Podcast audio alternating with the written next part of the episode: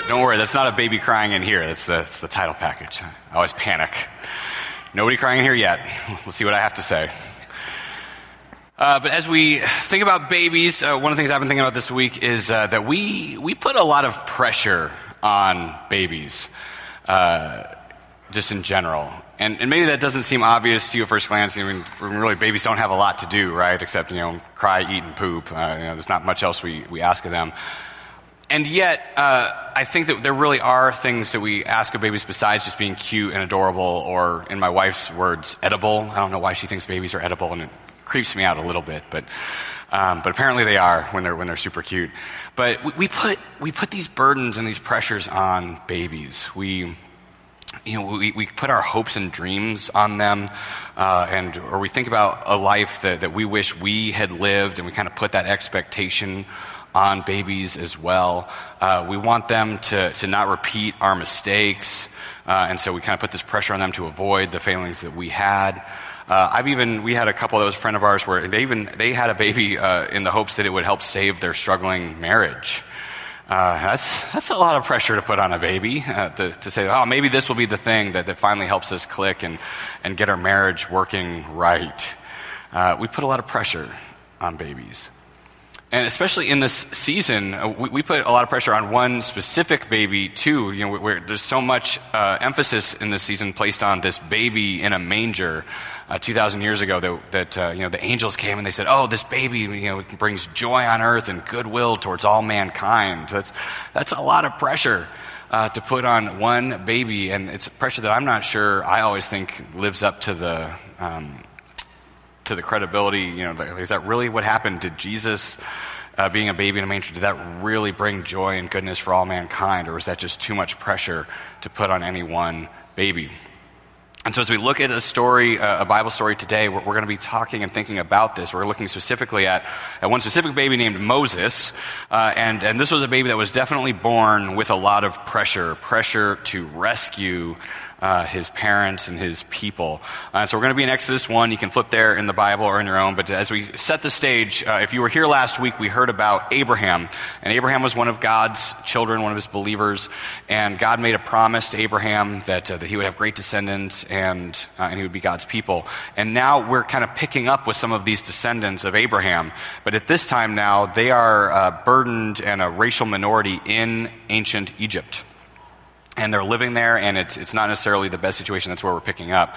Uh, but just to give you a little more context for me personally, this is an important story in my own faith journey because growing up as a kid, I had my life kind of separated into two uh, areas. There was my real school, uh, which is what I went to five days a week, and then there was Sunday school one day a week. And at real school, we learned real history. We learned things about Columbus sailing the ocean blue and George Washington. We learned uh, real stories, history stories. And then in Sunday school, we learned these very odd, magical fairy tale stories. We learned about people being thrown into fiery furnaces and not burning up, or Daniel being thrown into a lion's den and, and angels st- closing their mouths, or Jesus turning water into wine. And uh, I didn't really know how to place these things together, but just that one felt real and normal and, and what you learned in real school, and one felt just kind of supernatural and weird, and I didn't know where um, how they fit together, if they did at all. But then in sixth grade, my teacher started a unit on ancient Egypt. Uh, and she got very into this, uh, and we did, you know, crafts and costumes and history stuff. But, but to start off the unit, uh, she kind of asked everybody, she said, Well, you know, we're going to be learning about ancient Egypt. Now, do you guys know they had kings in Egypt, but do you know what they called their kings in ancient Egypt? And I just kind of casually didn't think it was, we just said, Oh, yeah, Pharaoh. They call him Pharaoh. And and then I kind of noticed that everyone had stopped what they were doing and they were looking at me weird. Because uh, apparently none of the other classmates knew that ancient that kings in ancient Egypt were called Pharaoh. The teacher herself said, "Wow, you know, I can't believe you know that." And uh, and for me, that wasn't a big deal. I mean, after all, who hadn't seen the Ten Commandments movie and who hadn't spent one day a week in Sunday school? Um, and, and so for me, the, it was not a big deal that I knew that ancient kings were called Pharaoh. That was just you know, something I'd, I'd, learned naturally in Sunday school. To me, the big deal was as they're all freaking out over the word Pharaoh, I'm in my head freaking out because I'm thinking, holy smokes, Sunday school stuff is real. We're learning about it in real school. Like, like these, these weird fairy tales that I just kind of thought were these magical, they actually uh, happened in a historical setting, though. That when I learned about ancient Egypt in Sunday school, it's the same ancient Egypt that I'm now learning about in real school. And, and it was a, a, moment for me where it just really um, cemented that the Bible is real stories, not just something that's nice uh, that we tell our kids. And in fact, for us today, we're going to be looking at this, and there's some very real things that we need to be learning from ancient Egypt. And so we pick up with Abraham's descendants in this ancient Egypt where the kings are called pharaohs. These are the names of the sons of Israel, uh, this um, Abraham's grandson, who went to Egypt with Jacob, each with his family. And so the sons were Reuben, Simeon, Levi, and Judah, Issachar, Zebulun, and Benjamin, Dan and Naphtali, Gad, and Asher. The descendants of Jacob numbered 70 in all. So this is the 12 boys, all their wives, and all their kids. Uh, 70 in all. Joseph was already in Egypt. Now, Joseph and all his brothers and all that generation ultimately died. But the Israelites were exceedingly fruitful. They multiplied greatly, uh, increased in numbers, and became so numerous that the land was filled with them. And you see how this is already a fulfillment of God's promise to Abraham that he'd have so many descendants. Uh, but then a new king, uh, to whom Joseph meant nothing, came to power in Egypt. Look, he said to his people, the Israelites have become far too numerous for us. Come, we must deal shrewdly with them, or they will become even more numerous. And if war breaks out, they will join with our enemies and fight against us and leave the country. So they put slave masters over them to oppress them with forced labor, and they built Pithom and Ramses as store cities for Pharaoh. But the more they were oppressed, the more they multiplied and spread. And so the Egyptians came to dread the Israelites and worked them ruthlessly. They made their lives bitter with harsh labor in brick and mortar and with all kinds of work in the fields. In all their harsh labor, the Egyptians worked them ruthlessly. This is the setting for our story. It's pretty bad. Egypt had been a place where God rescued his people from the famine that was uh, th- spreading throughout the land, but now it's become a place where they're hated, they're feared, and so as a result, they're, they're cruelly oppressed. And as bad as that might sound, that's actually not as bad as it gets. Uh, the story continues on that Pharaoh decides that the Israelites are such a threat he wants to murder all of the boys that are born among the Israelites, and he passes this law. Pharaoh gave this order to all his people every Hebrew boy that is born you must throw into the Nile and drown, but let every girl live. You know it's bad when they start killing your babies. Because when we talk about the pressure and the burden we put on babies, they represent everything we want for our future. They represent the hope and the life that could be better than the life that we have now, which is why, yes, there was kind of a tactical reason for this, but there was also a spiritual reason for this. That, that Pharaoh understood when you go after people's babies, you take away their hope for a future that's brighter. And so the people were living in a time of despair and trying to figure out how do you survive when, when the ruling uh, class in your country hates you, uh, hates you so much that they're willing uh, to, to murder your baby boys. What, what do you do? Well, you look for hope. You, you look for uh, a baby that you can maybe put hopes and dreams on, that you can uh, trust or anticipate will rescue you from the bad time. And that's exactly what happened. So in the next chapter, the story continues this way. Now, a man of the tribe of Levi, and one of the sons, married a Levite woman, and she became pregnant and gave birth to a son. And when she saw that he was a fine child, she hid him for three months.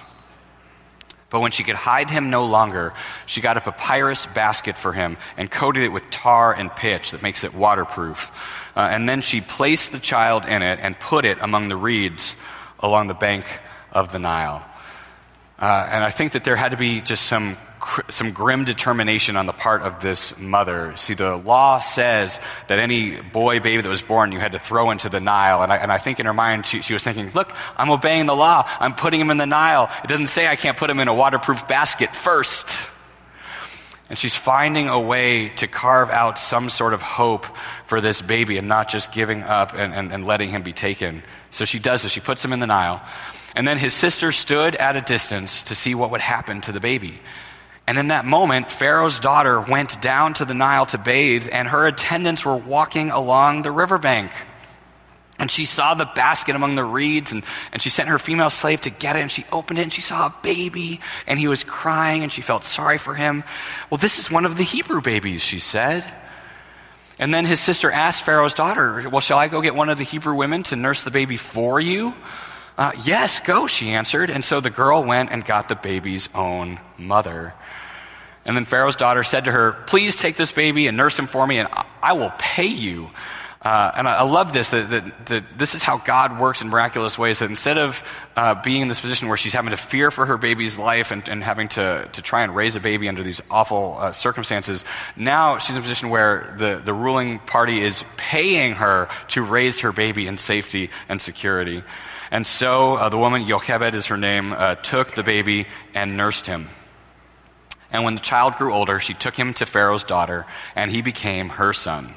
She named him Moses, saying, I drew him out of the water. And uh, Moses is a pun. The, the, word that it comes from is yasa. Uh, and then when you put an M at the beginning of it, it, it makes it a participle. And uh, so yasa it means lift up. And, uh, and so she's saying, I lifted him up out of the water. And so I named him Moses. And so that's the story of this amazing birth. And as far as special births go, this is pretty high up there. You have, you know, oppression, cruel king trying to kill the baby, sparing this one baby. A, a, Pharaoh's daughter comes along and rescues him from a river where he would ultimately certainly drown. I mean, this is Superman origin story level stuff going on. Uh, in the Bible. And, and, there's something very similar about that as well, right? That, you know, this picture in Superman of these parents whose planet is doomed. Uh, and so, with their last act, they, they, they send their baby off in a spaceship to find some place of safety. And, and in the same way, you see Amram and Yocheved, the, the parents, just knowing that their, that their people are in a place of doom and just in desperation, sending their son out in a basket and praying that something better comes along. And then it does. And miraculously, you know, Pharaoh's daughter comes along and, and adopts this baby. And instead of him being raised in fear of his life, he's raised in privilege with access to the ruling class. Uh, and, and by the way, that's one part of the story that I've always uh, never really understood how that worked. You know, when on the one hand you've got Pharaoh saying, I want to kill all the Hebrew baby boys, and then here comes Pharaoh's daughter saying, but I want to adopt this Hebrew baby boy. And, and how that went over at the dinner table, like, like that's got to feel like she's undermining him. And, uh, and how did that work? I've never understood it until recently because uh, my wife and I have been in a you know struggling with future and trying to figure out what God wants for us. And my wife is adamantly convinced that God wants us to foster uh, a child uh, to adopt, and I am adamantly convinced that I do not want to foster a child to adopt. So guess what? We're adopt. We're going to foster a child to adopt. And, and now that I've lived that, now I get this moment in the story because it doesn't matter whether Pharaoh has a rule about killing the baby boys. If she wants to adopt a baby boy, then she will adopt a baby boy, and that's going to be the end of that family discussion. And yet, you see how they would have so high of hopes for this baby, right? His, the Hebrew people, God's people. Right, when they watch this happen and, and to see how he was spared from death, and not only that, given this opportunity of privilege in a very miraculous way, that you, you can only imagine uh, how these people watched him be raised and grow up with eager eyes and think, this, this is the one, this is the baby that we can put our hope in, that he's going to rescue us. He's, he's being raised with access to Pharaoh and his ear. He's going to be high up in his councils. Uh, and, and, when he grows up, he's going to be a force that, that, will, that will seize or diminish the persecution and maybe even help us be a favored people again. And if you know how the story goes, what happens next is that Moses grows up. He tries to defend his people. One of the Hebrews was being beaten he accidentally kills an Egyptian soldier. And then Pharaoh puts a death warrant on his head, and Moses has to run away into exile and spend the rest of his life living as a shepherd in a rural farming community far away from Pharaoh and from his hurting people. Not the hopes they had for this baby who was supposed to rescue them. And as I look at this story and as I compare it to our life and look at what God's trying to show us through this, I, I, I got to confess, I often feel like this is the place in the story where I spend most of my time in my real life. Where I'm, I'd expected God to do something big and powerful, and He hasn't. And now I'm just stuck in this season of life where things are hard and there's no end in sight, and this rescue that I'd hoped for wasn't really happening. And just be honest with you, I, I, spoke a few months ago about the Holy Spirit and the power that the Holy Spirit wants to have in our lives, but, but the reality is that most of the time I don't pray for God to do miraculous things, uh, pray for the Holy Spirit to show up, mostly because I don't want to be disappointed when He doesn't. I, I don't want to be like the Israelites who were waiting for this God who had made this big promise to Abraham. And, and yes, things are bad now, but God's going to rescue us. And then the years go by. And then Pharaoh starts killing the babies. And if there was ever a time for God to actually move in a mighty way and rescue them, it, that would have been the moment, right? The moment where they start killing the babies, that's, that's when God should probably show up if he's going to rescue his people. And instead, it's been 80 years since that moment happened. 80 years since the genocide began, and now the person they put their hopes from in is gone, and God, who is supposed to rescue them, is absent, and that's where they're living. And that's where I think we're living. And especially in this Christmas season, it, it seems clearer to me than ever because um, my wife and I were actually talking about doing something to celebrate Christmas. And, and, I said, Oh, we should, we should pop on a Christmas movie. That'll be a fun thing to do with the family. And, and she said, I don't want to watch any of the Christmas movies. I said, Well, how could you not want to watch a Christmas movie? I said, Because they're all sad. Like they're all really melancholic and, and not fun. I said, what, what, what do you mean? And when we kind of walked through and we looked at all of our movies and It's a Wonderful Life. Oh yeah, Jimmy Stewart's miserable and hates his life for that whole movie. Or White Christmas, it's all about, you know, former days of glory and a sad general who's not living the life he used to live. Even Elf is about uh, someone who is abandoned by his father when he tries to find him again. His father doesn't want him. Christmas movies are dark. Christmas songs aren't much better either. Like when you think, you know, have yourself a merry little Christmas, you know, if the fates allow, you know, somehow we're going to muddle through somehow. I mean, like the, the lines are, are off, or I'll, I'll be home for Christmas if only in my dreams. Or saying, baby, please come home. Christmas, for some reason, seems to emphasize and highlight this gap that we have in our lives between the, the bright joy and hopes that we, that we think our lives should have and the more miserable reality that our life isn't everything we would want it to be. I don't know what, what it might be for you. I mean, if you're single, it could be that you, you know, you, you've been wanting a spouse for so long, wanting God to rescue you from a life of singleness, and it just doesn't happen. Or maybe it's the other way, where you're married and you would wish God would give you a life of singleness. It can go both ways. Maybe it's financial struggles, and, and you've just been waiting for God to, to, to push something through, and, and it doesn't happen. And so, how many of us then in this season, we, we actually stop asking?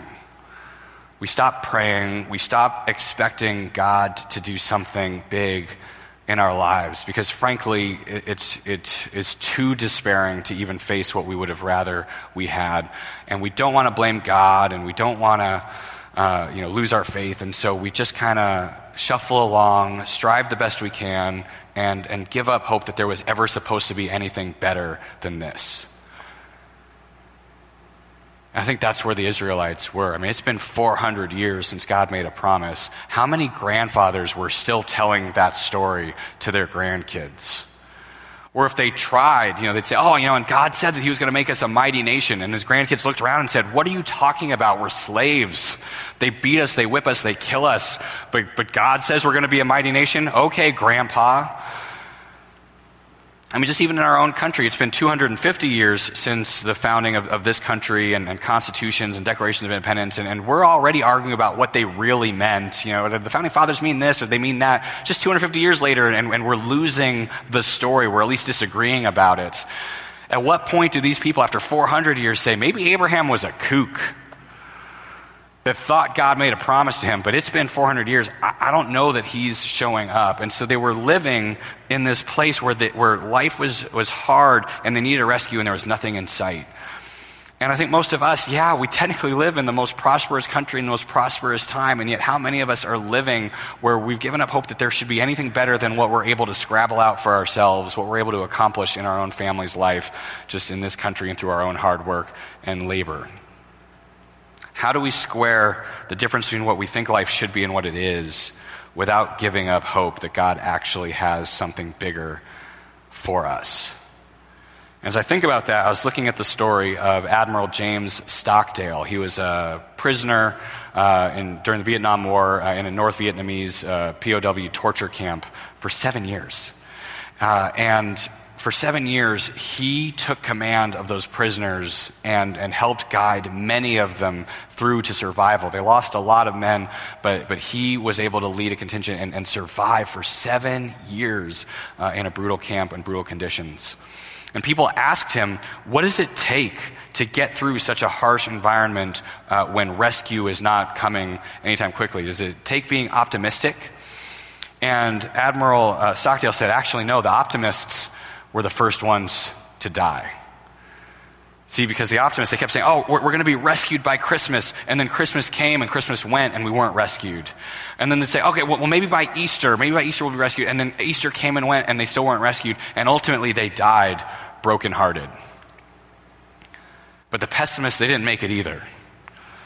Because the pessimists, they, they, were, they just looked at all of, of, the squalor and the pain and the beatings, and there was nothing to hope for, and so they just gave up and they just, they just died through lack of trying.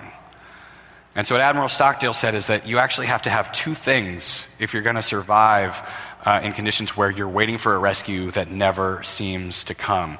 And uh, it's been called the Stockdale Paradox which is this that you have to retain faith. You have to believe uh, in something bigger, that you will prevail in the end, regardless of the difficulties. You have to believe that someone is coming to rescue you. But at the exact same time, you must also confront the most brutal facts of your current reality, whatever they might be. See, if the optimists, if they don't confront the brutal realities, then it pops their, their bubble, their fantasy land, and, and then in sheer brokenheartedness, they can't cling to faith anymore. And the pessimists, they see this really well, but there's nothing bigger that they believe in that gives them any hope that it's worth persevering and struggling, and so it makes more sense to just give up and die. But if you can do both, then you can wait patiently with hope for a rescue that might be coming someday. It's interesting to me to reflect on this. Uh, I've been in a lot of counseling over the last uh, decade, you know, privately and, and joint. And, and one of the things that's been consistent among all the different counselors that we've talked with uh, is, is something that I've actually struggled with.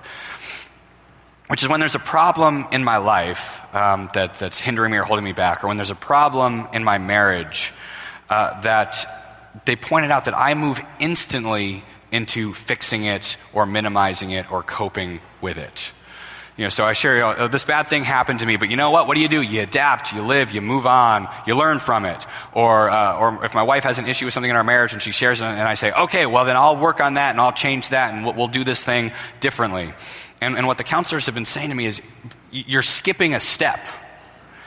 Before you start fixing it, before you start learning from it, before you do any of these other things, you need to just stop and say, hey, that thing stinks hey, that, that thing that happened to you, that wasn't good. That, that wasn't fair. That wasn't right. That was an injustice. And just stop there. Or my wife has, a, has a, a concern or a problem, and before I try to fix it, just say, oh man, that, that's really hard. I'd hate, I'd hate to feel that way. That's got to be really, really hard for you to be in, in this marriage feeling that way. And I don't like that at all, frankly. It seems like a waste of time. Like, okay, we get it. Of course it's hard. That's why we're in counseling. We wouldn't be here. Like, why do I have to now say it? Uh, can we, why don't we just move on to the fixing it? And like, or my life, I don't want to dwell on my life. I don't want to like think about, you know, woe is me and throw a pity party about hard things. They happened. I move on. And, and yet what the counselors are telling me is, is healing does not happen unless I stop and just say that it was a cruddy thing that happened. And so it's been interesting as I've gone through that for the last few years and even the last few months, and then, and then to come across the Stockdale paradox this week and to see that that's exactly what this war hero learned himself. That it's not enough to move on to the good thing. It's not enough to learn from it, uh, change it, fix it, have faith in something else. You've got to be willing to do this first and at the same time.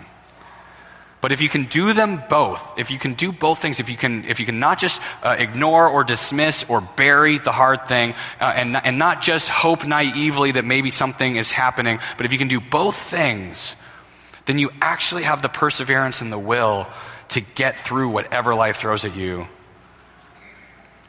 and to actually live long enough to see the rescue when it ultimately comes, as it ultimately did come for them. Seven years later, but it did come for those who were able to make it that far.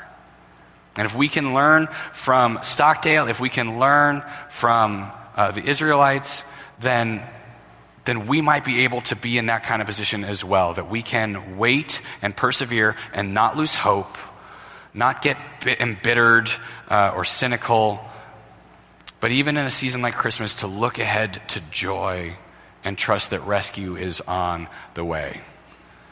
Because here's the thing even though they had to wait 430 years, God was not absent in their lives. And this is what he ultimately then said to Moses. Moses, who tried to rescue them and failed, Moses, who gave up and was hiding out as a shepherd uh, in a rural community, God found him again, and the Lord said to Moses, I have indeed seen the misery of my people in Egypt. I have heard them crying out because of their slave drivers, and I am concerned about their suffering, just like he is for you. Whatever that thing is that you want to be rescued from, He's not far, He's not distant. He has heard it, He is concerned, He shares in your suffering. And then ultimately he says to Moses, And so I have come down to rescue them from the hand of the Egyptians and to bring them up out of that land into a good and spacious land, a land flowing with milk and honey. And now the cry of the Israelites has reached me, and I have seen the way the Egyptians are oppressing them. So now go, Moses. I am sending you to Pharaoh to bring my people, the Israelites, out of Egypt. I was talking about this passage with Steve Hauer this week, and he shared a quote I hadn't heard before, but it, it hit me that, that God is rarely early, but he's never late either. He's always right on time, working his ineffable plan in our life. And it's not the time that we would have predicted or hoped for or, or picked for ourselves, but it's the time where God was doing something powerful and mighty if we can only learn to trust him and see what he maybe sees. You see, when we look at this story, it's not just a story about God being late and leaving his people uh, in despair. God was doing some really important things. And the big one was he was showing us, even now, who 4,000 years later are reading this story, he was giving us ID markers, clues as to what it looks like when God rescues his people. See, if we look at the story, here are a few just details. Uh, that the rescuer comes after a 400 year gap from the last promise. From the time that God promised Abraham to the time when God sent Moses to rescue his people was 430 years. And that during that time there would be persecution and hardship, and that the rescuer's birth itself would be plotted against by a cruel king who would kill baby boys for the sake of trying to prevent the rescuer from being born and that the rescuer was given a name that means save. And this is the amazing thing. You remember that part of the story where, where the Pharaoh's daughter, the princess, uh, gave him the name Moses because it means lift up. And for her, it was a silly pun. For the Hebrews, there was something far more profound and powerful. You see, that word yasa in Hebrew, it doesn't just mean lift up, it means to save. Because the picture is if someone's drowning, you lift them up out of the water to save them. If someone's in a rough condition and poverty or hard circumstance, you lift them up out of their condition to save them. Yasa doesn't only mean to lift up, it means to save. And so this silly joke that the Egyptian princess made was a sign to God's people that he was going to save them and that ultimately this rescuer would come back from seeming failure and would free God's people from slavery. This is what it looks like when God rescues his people. And now that we know this, does this start to look like another story that's pretty important this time of year? So you may not know this, but the last prophet of the Old Testament, the final person to speak God's promise, was a prophet named Malachi. And Malachi said that God was going to send a Savior, and he was going to be born uh, in the town of Bethlehem. And then the people waited 400 years. 400 years of oppression, slavery by Rome, 400 years of God no longer seeming to speak to his people, ignoring their hardships. 400 years before a baby boy was born in Bethlehem. And then when he was born, what happened was that a cruel king by the name of Herod, uh, who was so desperate to protect himself from someone that might take his throne, that he killed all the baby boys in that town, trying to keep the rescuer from being born and taking his place. And then that rescuer, the name, the name Jesus comes from the same word as Moses, Yasah. But whereas Moses, the M on the front makes it mean saving one, Jesus, the, the Y on the front in Hebrew, makes it mean God saves. Because at this point, it wasn't just going to be a human being trying to save God's people, it was going to be God Himself coming down to save His people. And then to look ahead for a little bit, then that this, this special birth, this chosen one who was born after 400 years of prophecy, who was attempted to be killed by a cruel king, uh, whose name meant save. He died on a cross, and his people gave up and thought that this was the end of God's rescue for them. But then that brings us to our Christmas text for this morning. It's from the book of Hebrews. Uh, the writer says that, that Jesus shared in our humanity by being born in a manger. He became one of us. So that by his death, his death wasn't failure, his death wasn't the end. He might actually break the power of him who holds the power of death. That is the devil. And that Jesus would free those who all of their lives were held in slavery by their fear of death. See, Jesus, that death that looked like failure was actually the way that God conquered the slavery that binds us now. And this is where we can connect with this story because none of us, hopefully, have ever been in a position where we are actually slaves to another person. And yet, we do all, or have all lived in fear, in slavery to this fear of death. Because death taints everything.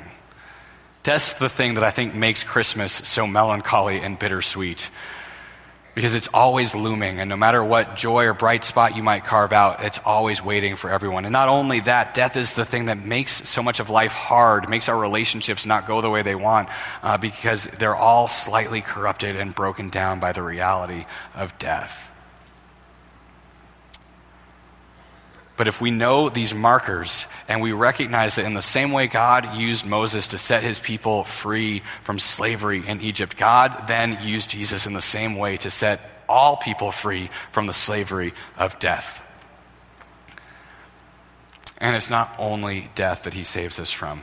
It's all of the hopelessness and despair in this life that death used to bring. See, now death doesn't have to have power over us because we've been set free. And now the gap between the life as it is that we experience and the life as it should be isn't insurmountable. And Christmas can be a time of hope and joy in spite of the hard things that we need to be rescued from. In fact, my wife just shared with me this week a quote from Timothy Keller. He's a pastor out in New York. Uh, and he says this in, in response to the the shallowness of pop cultural Christmas that's so fuzzy and sentimental and, and festive. Timothy Keller says this is actually what's going on in Christmas. He says this Christmas, therefore, is the most unsentimental, realistic way of looking at life. It does not say, cheer up, if we all pull together, we can make the world a better place. The Bible never counsels indifference to the forces of darkness, only resistance but it supports no illusions that we can defeat them ourselves. And now listen to this next line in light of the Stockdale paradox that we just heard. Christianity does not agree with the optimistic thinkers who say we can fix things if we try hard enough.